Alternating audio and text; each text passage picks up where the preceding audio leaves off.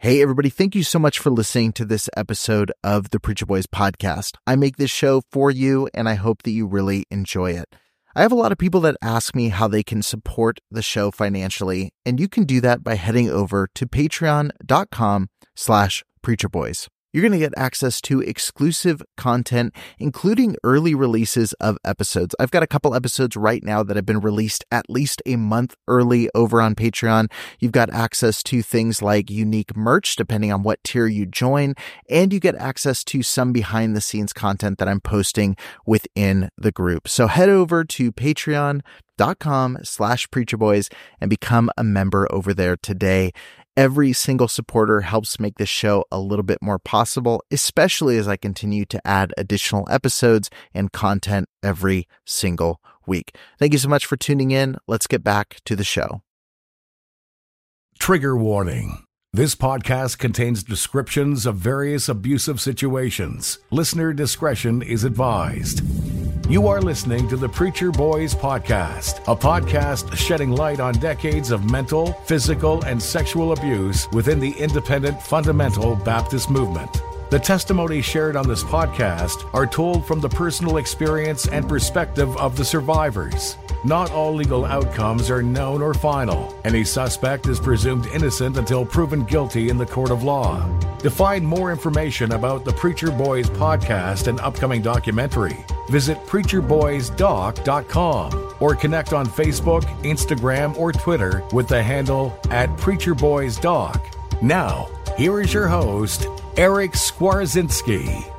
Hey, everybody, welcome back to the Preacher Boys podcast. I'm going to do a follow up to a very uh, well received episode that I did back in January where I responded to one star podcast reviews and negative feedback on the Preacher Boys podcast. And I've got a couple really good ones for you guys. You're definitely going to want to stay tuned for the whole episode. And uh, first, before I get into the negative, let me just share a couple of the really positive ones that have happened here since that time. Uh, one of them says, uh, Eric is a pro for such a niche podcast. I find the entertainment value extremely high, always a go to show. That's from Jake Gallen. Uh, I have one from Momming123. It says, Certified sex coach here. Uh, this topic is so silenced and causes decades of shame and relational challenges for men. I speak to so many men with childhood trauma and see firsthand how it impacts them later in life. Talking tackles taboo. Keep the conversation going. Uh, this one says it's from Beautiful Keen Jean. It says information that needs to be heard. Growing up in an uber religious environment, I understand how these tender topics absolutely need to be out in the open. And uh, let's find one more. Uh, this one says, oh, this from our friends over at the Church Split. It says, necessary retribution. The show is so needed nowadays, not because we need more gossip, more scandals, or more shock and awe either. We need this show because it holds people accountable and gives healing to various victims. Thank you, Preacher Boys Podcast, for being bold enough to do what you do and teaching people to always be vigilant no matter where they are. So, there you go. That's a couple of the positive reviews. Now, let's get into some of the negative reviews because, as you guys know, there are a lot of folks that don't appreciate the show the way that the people that I just mentioned do. So, let's go ahead and jump into the first uh, negative review. Uh, this one's honestly not super hateful. This is just kind of a um, suggestion, I guess.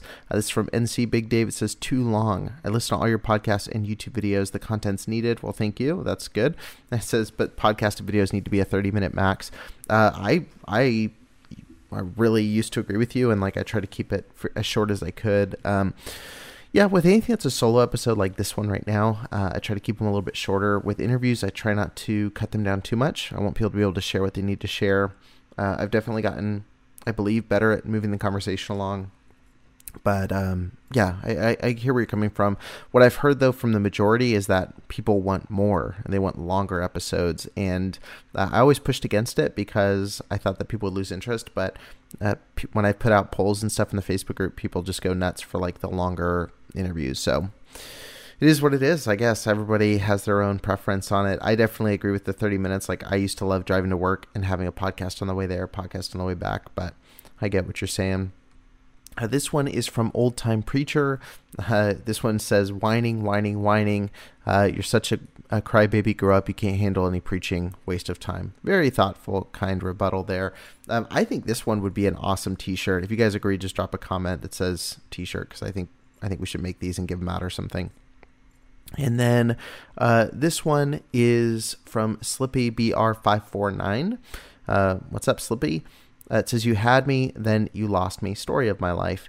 It says, As a former member of several IFB leaning churches, though not the worst kind, I was interested in your reporting on abuse issues, plus some of the guest interviews were informative. However, you lost me after the episode about the curriculum being connected to the Capitol riots. I'll explain that in a second. It says giving a favorable platform to a HuffPost writer, questioning whether the public school system is indoctrinating kids. Seriously, where have you been? Disparaging private religious schools using vouchers, and worse, connecting these Christian school curriculums to the Capitol riots is shameful. Apparently, I misunderstood this to be a pro Christian podcast trying to help victims. Clearly not. So, uh, basically, what they're referring to, he or she, I'm not sure who this was that left this review. Um, they're referring to an interview I did with uh, a writer who used to work at the HuffPost, um, at Huffington Post or HuffPost, whatever, Huffington Post, and um, and basically I interviewed her because she had written an article talking about the um, the Abeka Christian curriculum and the way that it teaches history, the way it teaches about civil rights and different issues like that. And so um, there were a lot of people who had read the article. They were sending it to me because I talk about the IFB. And I thought, okay, this is a very divisive article. I'm going to bring her on, ask her about her research. There were things in the article I agreed with, things I disagreed with, um, but I just thought we could have a conversation, be open, let's talk about it, and kind of, kind of have an open discussion. I think that's important. And so, again, on the show, she said some things I agreed with, some I didn't. I gave some pushback in some areas. She gave some pushback in areas. And I thought it was a really beneficial discussion. Um, I do think that, uh, you know, when we talk about the public school system indoctrinating kids, like we have to understand Christian schools are doing the same thing just with different types of curriculum. So um, I think it's important to, you know, look at that issue and look at school systems and work on teaching kids how to think as opposed to what to think in a lot of these cases. And so, um, yeah, I think there was some critique of both public and Christian schools in the episode. Um, but like I said, I wasn't having her on because I was trying to push some kind of agenda. Like I wanted to talk to her because a lot of people, uh, a lot of people had mentioned the article, um, and she was very kind. Um, I, th- I thought our article was was very good. I thought there were some things that you know I wouldn't have said or pushed as far, um, but that's okay. We can disagree in how we handle these kind of things. Uh, this one is from Victor and not Victom. Uh, I guess that's a play on the word victim. Uh, it says bathing in toilet water. After listening to this podcast, I feel like I just took a bath in toilet water, and our good host has tried to convince us that we have now become spiritually clean. What a what a powerful first sentence. Um, our host is an embarrassment to the cause of Christ. Uh, as someone that has spent the last 30 years helping people in over 60 countries, as see that our good host is mentally myopic, intrinsically bitter, and spiritually bankrupt. I can see that your North American culture has blinded you from your victory in Christ and exposed your lack of spiritual objectivity.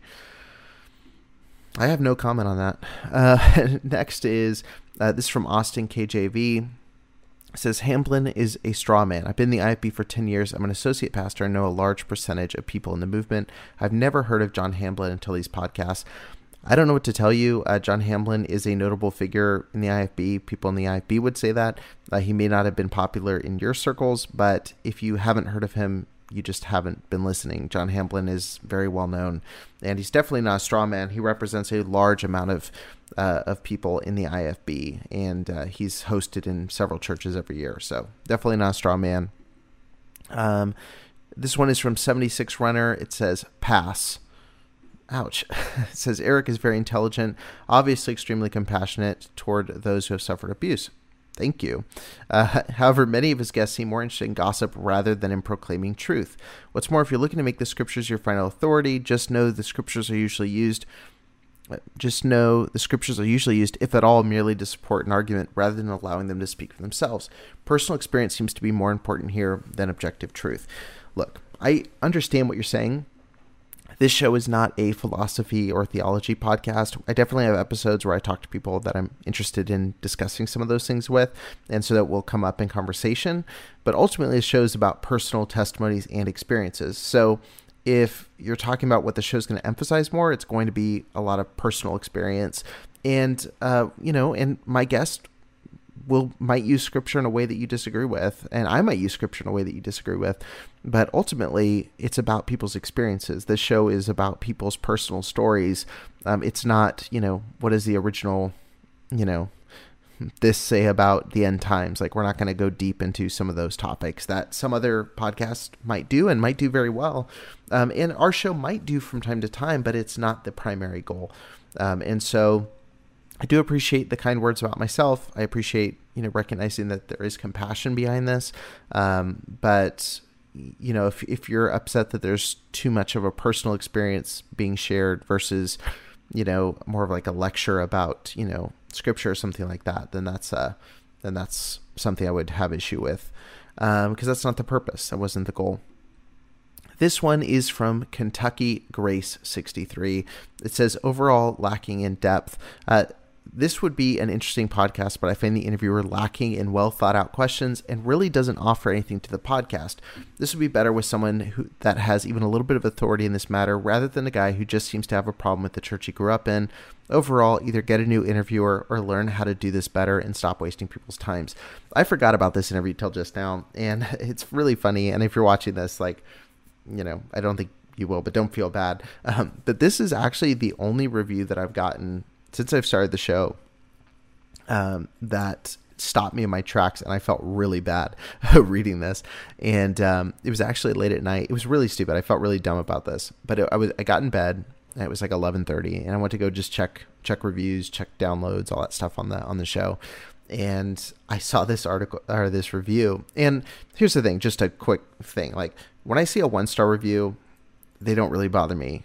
When I see a five-star review, they're very kind but you know unless there's like a big story or something then it's like it'll be really powerful. But like the extremes on either side don't really affect me their way. Like obviously i like seeing the positive but like when i see a one star review like where my show's completely without merit or they completely hate everything that has no effect on me emotionally whatsoever. Because if you can walk away from anything and just give it one star like i feel like the issue is probably more with the listener than with the content. Because I get it. If you if you don't like me, that's fine. But with the guests I've had on, like if you walk away and go like, "Oh, Elyse Fitzpatrick, one star," you know, like that's probably you more than it is uh, more than it is the show. But when I see a three star, those are the ones I pay most attention to because they obviously appreciate something, but they have some critique. And so I read this really ready to take in this feedback. And when I read like oh, the interviewer doesn't add anything, get a new one, or stop wasting people's time. I was like, man, it like hit me,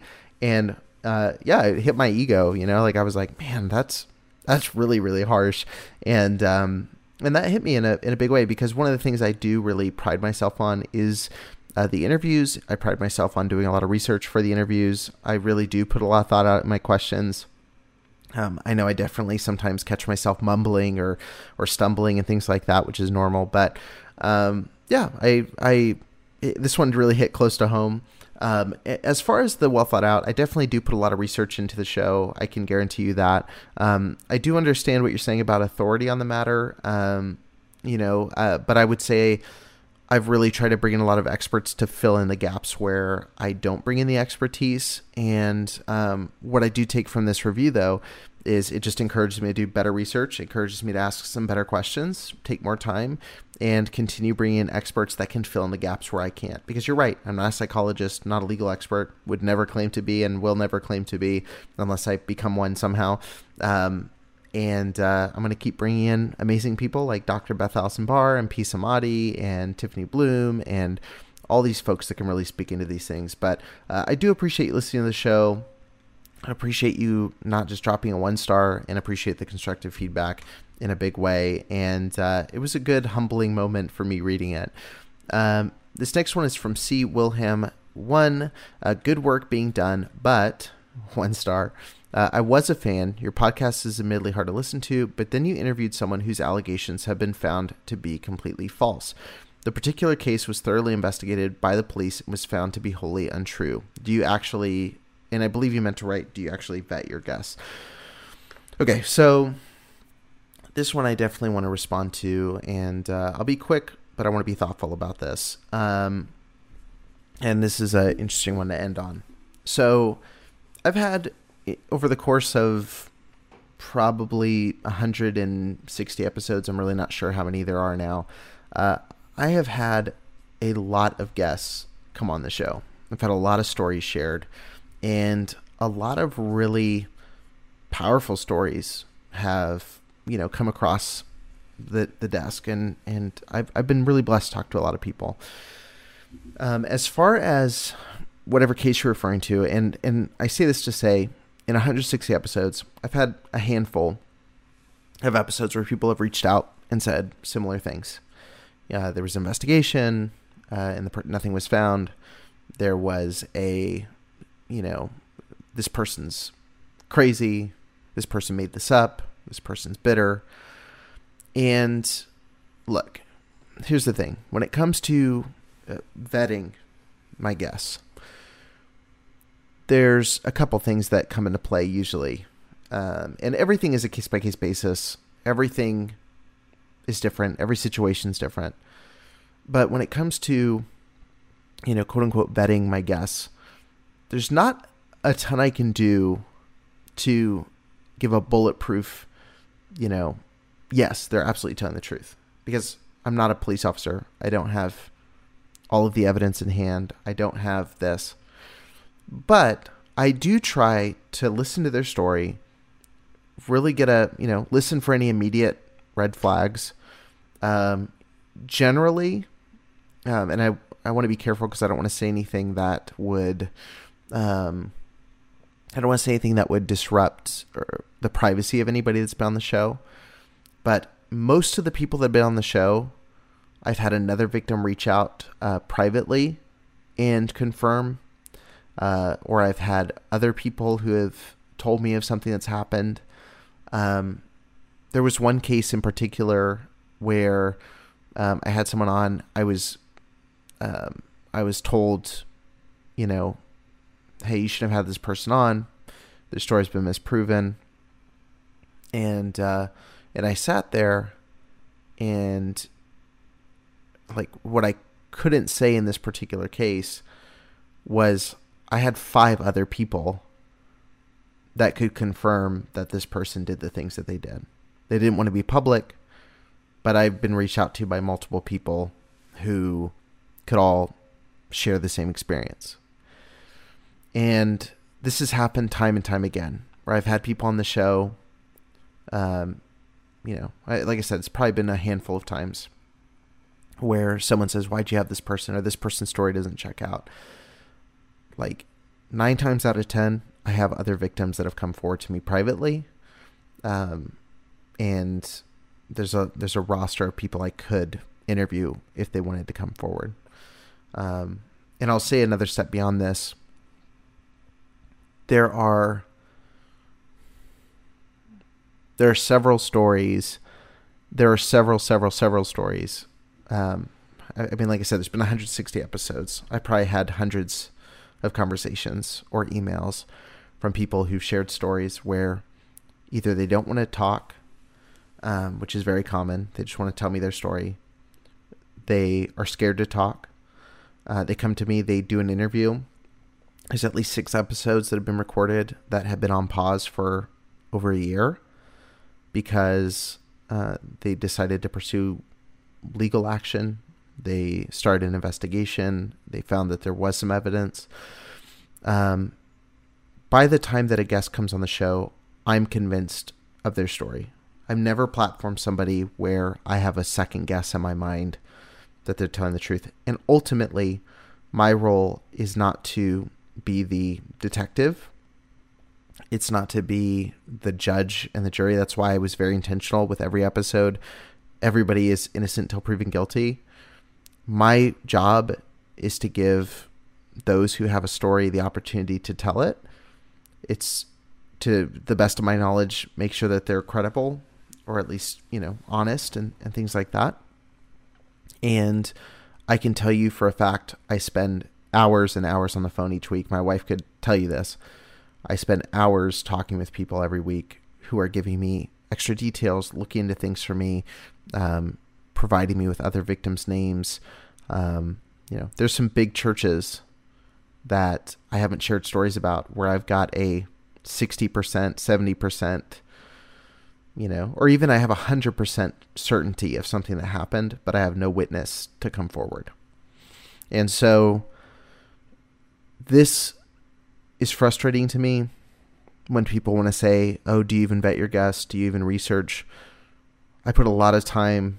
I put a lot of, you know, I, I make sure I'm certain when I bring someone on, and there's not a single guest in my lineup that I'm uncomfortable with their episode being out. And if I was, I would take it down. And when I've had guests that have, you know, accidentally said uh, a date cor- incorrectly or have messed up a fact, um, I've issued a second follow up video. When I did the video about Mike Zachary, there were some dates and things that got incorrect, which is normal. But I went in and, and did an update and put that out.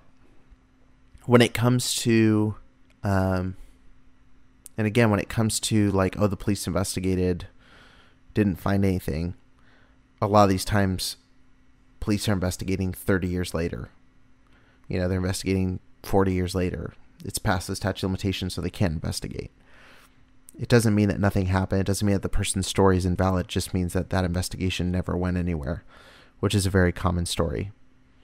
And so I want everybody to know that the credibility of the show is very important to me. I take it very seriously. And if people realized how many cases are at some of these churches, it would shock you if you realize some of the people that have been talked about in the episode and the fact that there's five or six or seven victims. Like there's been places I've talked about where I've talked about four or five or six victims, and there's three or four more or seven more or eight more that haven't come forward publicly. And so, um, look, I do the best I can. I, you know, can mistakes happen? Yes, and when they do, I'll address them. But I can guarantee you that I put as much effort as I can into ensuring the credibility of the show, the safety of my guests, and the safety of those that come forward privately and share their story with me. Because that's very brave. It takes a lot to be willing to do that.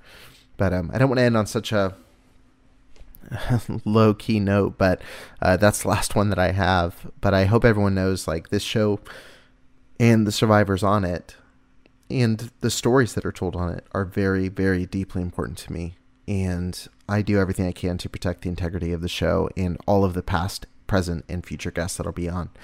But um, anyway, uh, not to be a downer at the end of the episode, but um, I really do love everybody that shared their story, and I feel really good about the podcast. And um, there's a lot of good feedback that I've implemented, and there's a lot more that I need to learn. And I appreciate you guys giving honest feedback, whether it's an honest five stars or an honest three stars or even I guess an honest one star, but I don't know how you walk away with a one star. At least give a two star, um, if not for me, for my guests, because I've had some great guests on. But uh, thank you guys so much for tuning in. I'll catch you guys in the next episode, and uh, I really, really appreciate all the ongoing support of the show. I know I say that a lot, but I mean it a lot. Thank you for listening to the Preacher Boys podcast. If you appreciated the content on the show, please leave a review on iTunes and don't forget to connect with us on Facebook, Instagram, or Twitter with the handle at Preacher Boys Doc. Additional information can always be found on preacherboysdoc.com. Save big on brunch for mom, all in the Kroger app. Get 16 ounce packs of flavorful Angus 90% lean ground sirloin for $4.99 each with a digital coupon. Then buy two get two free on 12 packs of delicious Coca Cola, Pepsi, or 7UP, all with your card. Shop these deals at your local Kroger today or tap the screen now to download the Kroger app to save big today. Kroger, fresh for everyone. Prices and product availability subject to change. Restrictions apply. See site for details.